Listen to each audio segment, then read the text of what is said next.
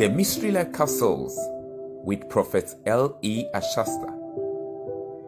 And now, today's life capsule The Mystery of Godliness Unveiled in Us. Reading from the book of 1 Timothy, chapter 3, verse 16. And without controversy, great is the mystery of godliness. God was manifest in the flesh, justified in the spirit, seen of angels, preached unto the Gentiles, believed on in the world, received up into glory. Do you want to know who you truly are? Then look at Jesus. He is the standard for our perfection. And the good news is that you are just as Him. There are kinds of mysteries in the Bible, but only two are qualified as great mystery, and they are the mystery of Christ and His bride. Find that in Ephesians chapter 5, verse 32, and the mystery of godliness, which we are dealing with today. The Good News Bible says of our opening verse No one can deny how great is the secret of our religion. He appeared in human form. 1 Timothy 3:16. For God to take on human nature is a great mystery which cannot be understood by the human mind except by revelation.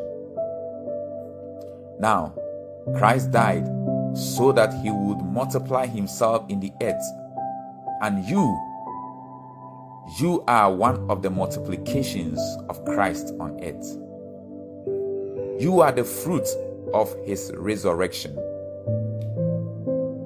It's like planting one grain and harvesting many grains. Where did those many grains come from? Think about it. And this is a mystery. So the Good News Bible says of John chapter 12, verse 24, and it says, I'm telling you the truth.